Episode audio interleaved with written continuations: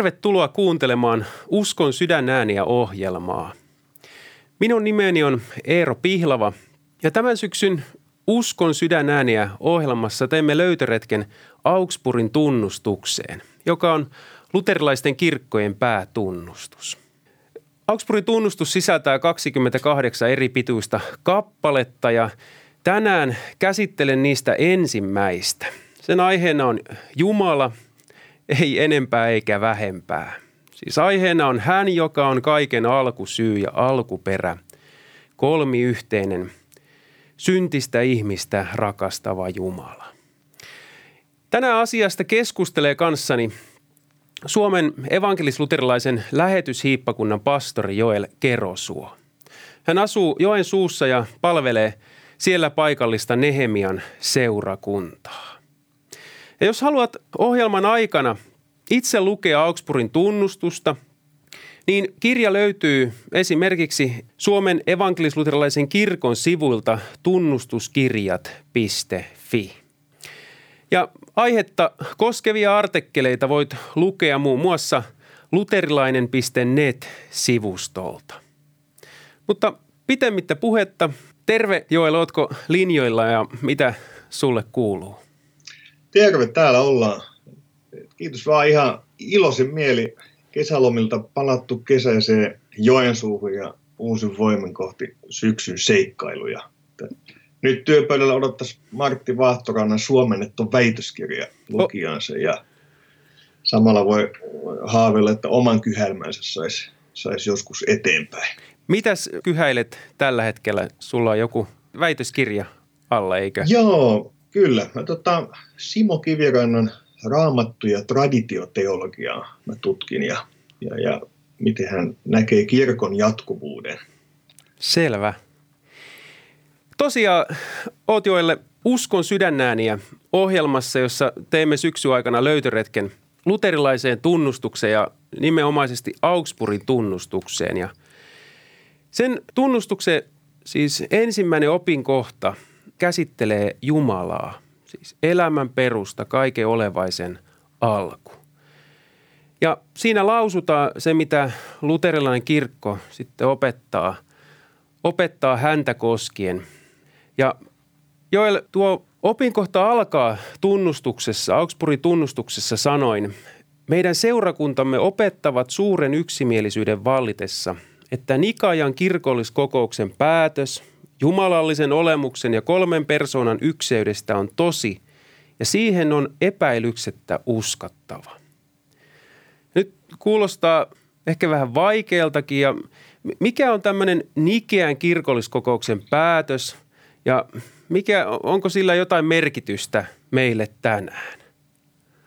Joo, mä ajattelen, että tämä viittaus Nikea tässä alussa niin avaa semmoisen ison kuvan luterilaista mielenmaisemasta. Eli kun me, luterilaiset tunnustuskirjathan on alkuotettu kolme ekumenista uskon tunnustusta.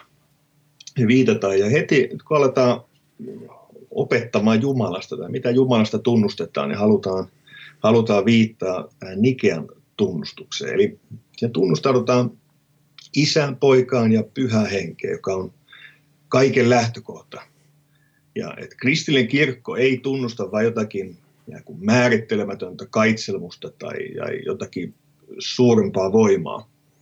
Ja, ja lopulta jopa niin kuin termi Jumala on, on vähän riittämätön, vaan, kristillinen kirkko tunnustautuu kolmiyhteiseen Jumalaan. Ja juuri tämä on sen, sen Nikian kirkolliskokouksen päätöksen kuin ydin. Ja, ja, ja tässä siis luterilaiset haluavat tunnustautua siihen oppiin, jonka on siellä Nikeassa 325 vuonna lausuttu. Ja, et raamattu antaa ilmoituksen isästä ja pojasta ja pyhästä hengestä.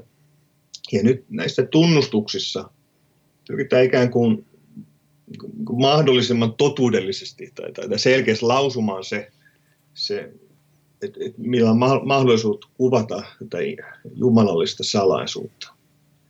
Ja, Jumala on ilmoittanut itsensä ihmiselle ja nyt uskon tunnustukset tunnustavat ääneen tämän Jumalan totuuden, mikä on varsinaisesti niin tunnustusten merkityskin. Se on niin kuin se on saman sanomista kuin raamatussa on sanottu ja ilmoitettu.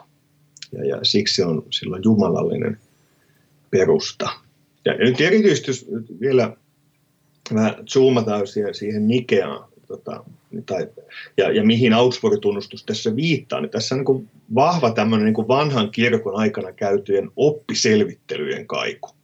Ja, ja, ja on niin tärkeää nähdä, että, että, että kolminaisuusoppi on asia, josta on ollut paljon kiistaa jo historian lehdillä. Ja sitä on hyökätty sitä vastaan erilaisilla tavoin, ja, ja siksi siksi kristillisen kirkon oli niin kuin tarpeen luoda erilaisten harhojen puristuksessa tämmöinen niin tunnustuksia, jossa niin kuin, yritetään vaalia sitä uskoa, se oikea annettua uskoa. Ja, ja tähän uskoon, mikä siellä on vanha kirkko lausunut, niin siihen, siihen luterilaisetkin haluaa liittyä. Ja nämä sanotaan monimutkaiseltakin ja vaikeiltakin niin kuin kuulostavat asiat, niin niiden tarkoitus on on torjua erilaiset niin pakanalliset ja, ja, tai vääränlaiset filosofiset semmoiset jumalauskon muodot, jotka uhkaa tavalla tai toisella tätä kristillistä uskoa. Ja, ja keskeisenä, mikä Nikeassa torjutaan, on, on, on tämmöinen kuin areiolaisuus. Ja he kielsivät, että Kristus on samaa olemusta isän kanssa. Että heille, heille Jeesus saattoi olla niin kuin suurta ja jaloa, siis, niin kuin, mutta ei, ei Jumala. Siis, jollain tavalla jumalallinen, mutta kun ei kuitenkaan Jumala. Ja, ja tähän kristillinen kirkko sanoo, että ei, että jos, jos Jumala ei ole meitä itse sovittanut, niin meillä ei ole pelastusta. Ja Raamattu itse ilmaisee Kristuksen Jumalana. Ja siksi pyhä kolminaisuus on, on luovuttamaton asia kirkolle. Joo.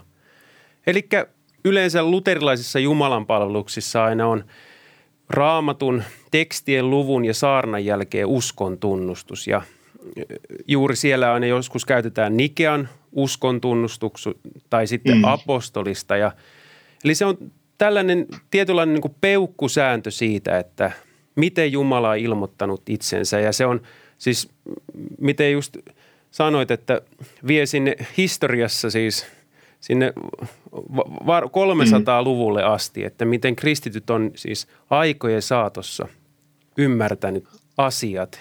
Ja tosi aika hienosti tuoki, että, että siinä kerrotaan, että Jeesuksen kasvot on Jumalan kasvot ja ää, että Jeesuksessa kohdataan todella Jumala, miten sitten ymmärsin, että tämä areios sitten aikanaan, mitä hän niin kuin kielsi. Mm. Kyllä se on huikeaa ajatella, että, että kirkko 300-luvulla on, niin kun se on tämä samoin sanamuodoin ylistää Jumalan palveluksen Jumalaa, kun me tehdään sunnuntai toisessa perään.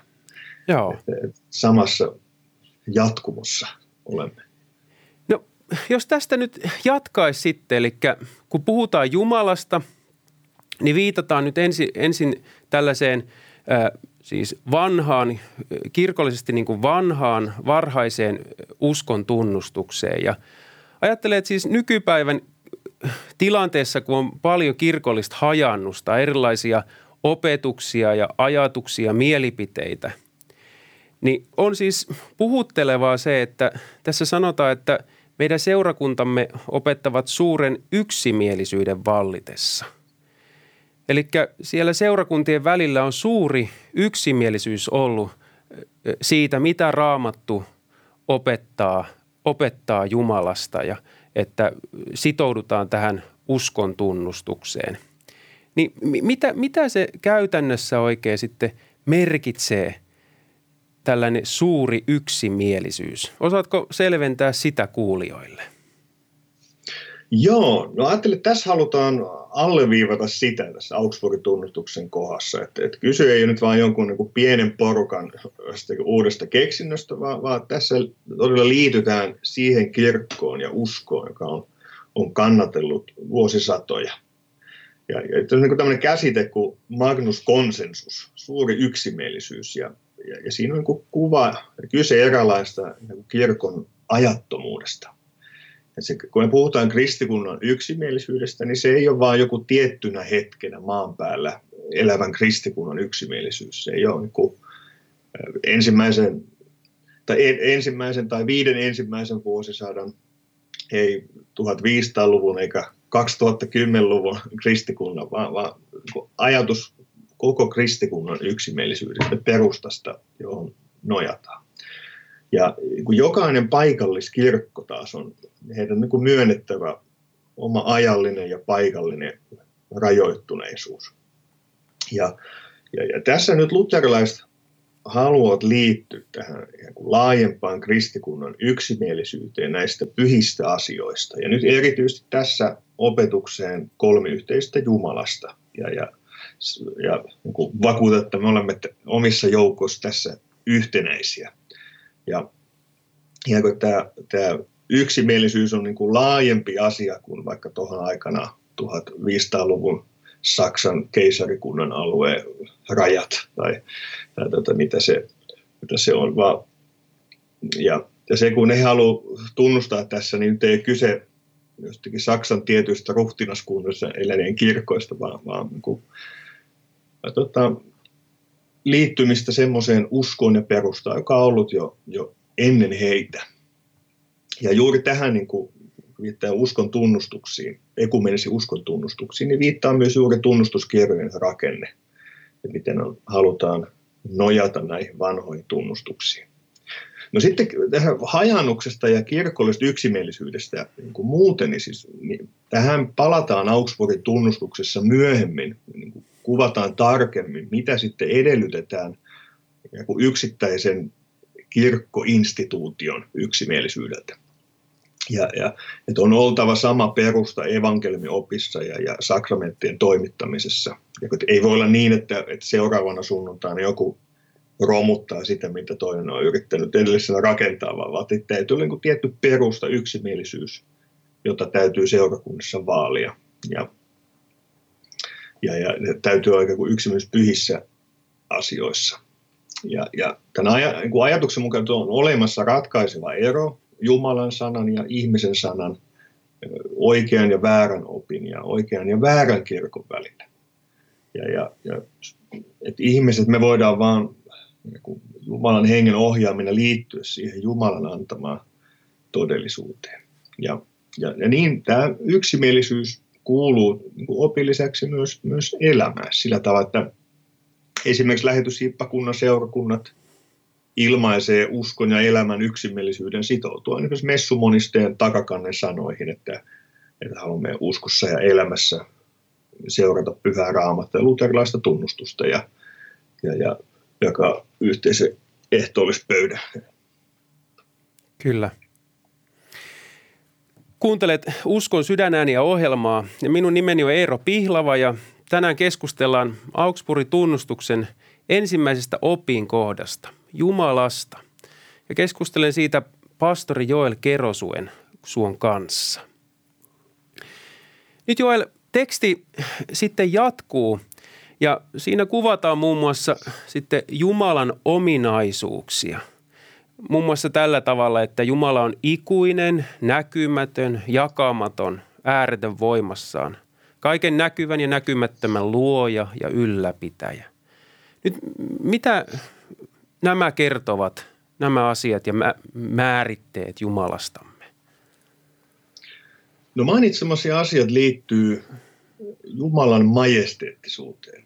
Jumalan suuruuteen, miten hän on, vastapäätä tätä maailmaa. Ei jotakin luotua, ajallista, jotakin katoavaa, vaan on, puhutaan pyhän Jumalan ominaisuuksista. Ja nyt Jumalan ominaisuuksia on perinteisesti teologiassa jaoteltu ikään kuin juuri näihin ikään kuin Jumalan majesteettisiin ominaisuuksiin ja toisaalta niihin ominaisuuksiin, joissa hän ilmoittaa itsensä meille, tai niin, että me ihmiset, synteiset ihmiset voimme hänet kohdata. Eli kun Jumala on ihmiseltä salattu ja kätketty.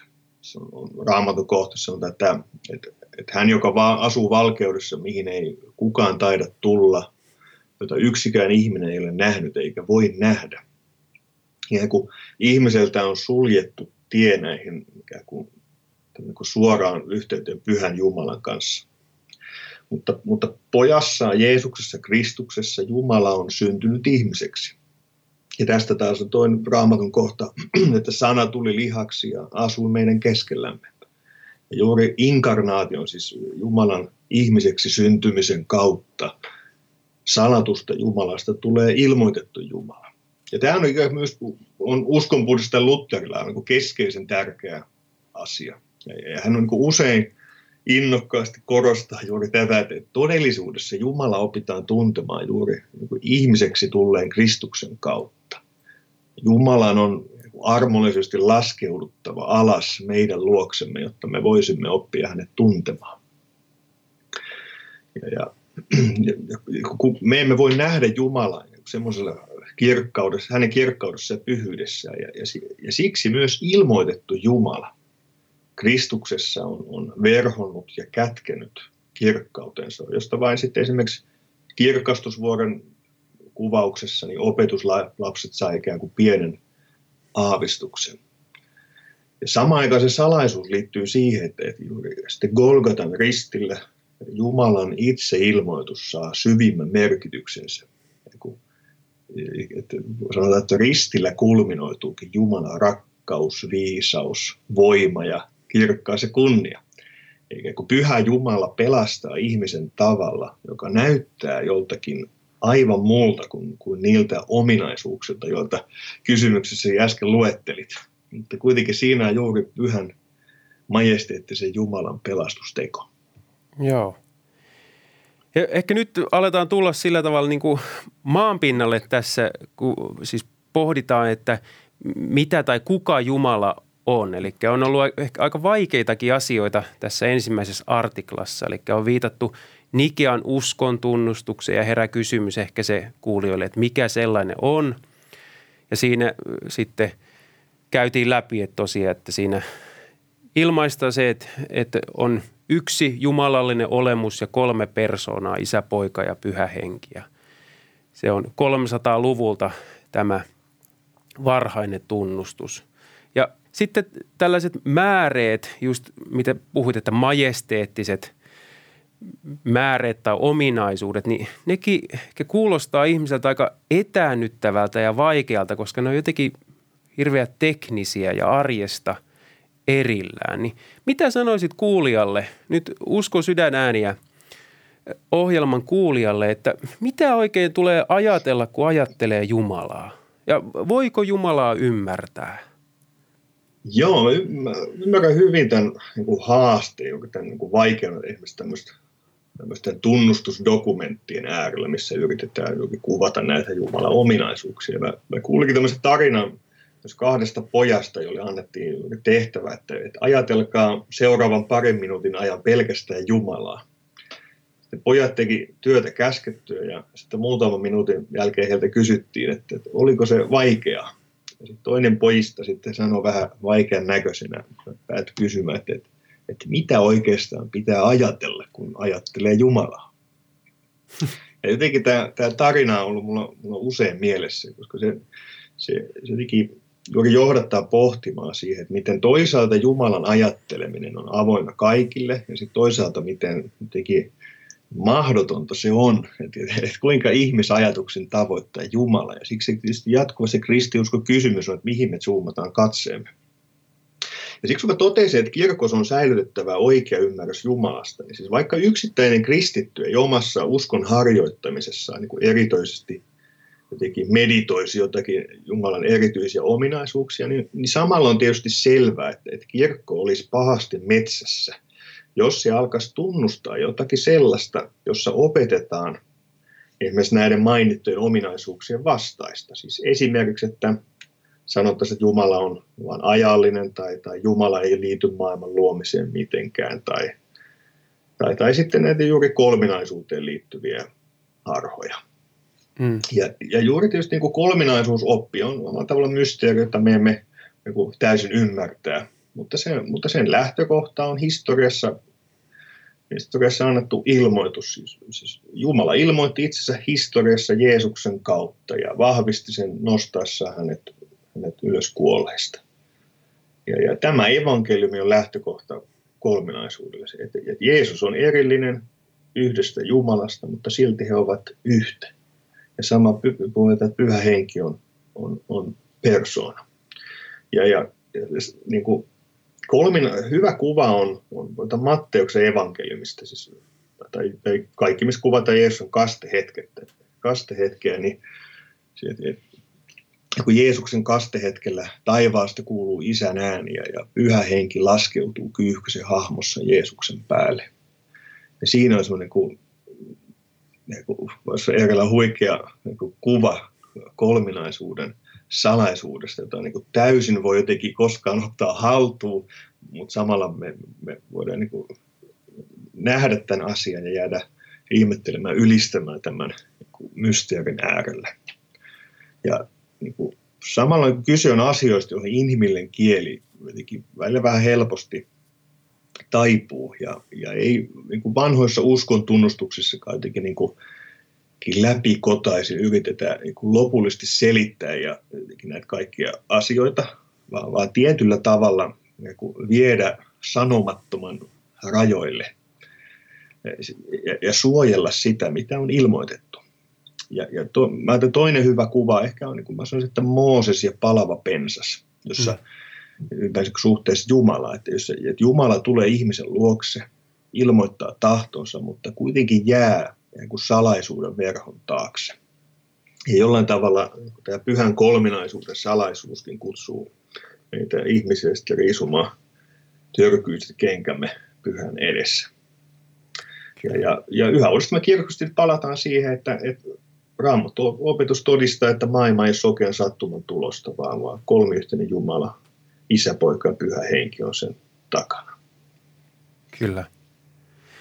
Hei, meillä alkaa Uskon sydänääniä ohjelma aika kohta loppumaan. Ja kysyisin vielä yhden kysymyksen, sillä tässä opinkohdassa se sisältää kaksi kappaletta ja nyt se päättyy toiseen siis tekstikappaleeseen, jossa, joka alkaa niin, että seurakuntamme tuomitsevat kaikki harhaopit, jotka ovat tämän kohdan kanssa ristiriidassa. Ja e, sitten mainitaan useita – harhaoppeja ja kysyisin sinulta, että vastaa sille ytimekkeesti ja lyhyesti, että mitä tässä tekstissä nyt mainitaan ja onko niin kuin nykypäivänäkin tällainen tärkeä tämmöinen niin kuin harhojen tuomitseminen vai onko se niin keskiajan juttuja vaan? No harhaoppien tuomitseminen liittyy sen uskon puolustamiseen, joka kertakaikkisesti on pyhille annettu. Ja tässä on semmoisia harhoja, jotka uhkas oikeaa Kristustunnustusta. Yleensä on joillekin hän on liikaa, liikaa Jumala, tai sitten on liikaa, liikaa ihminen. Että joko Jeesuksen jumaluutta tai ihmisyyttä ongelmana.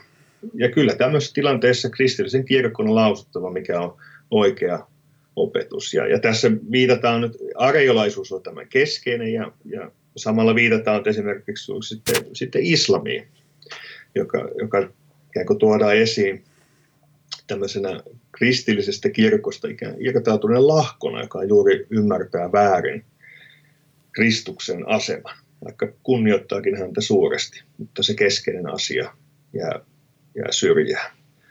Mutta samalla on oikea, yksi oikea Kristustunnustus, jonka ytimenä opetuslasten suusta kuultu tunnustus. Me uskomme, että sinä olet Kristus, elävän Jumalan poika. Joo.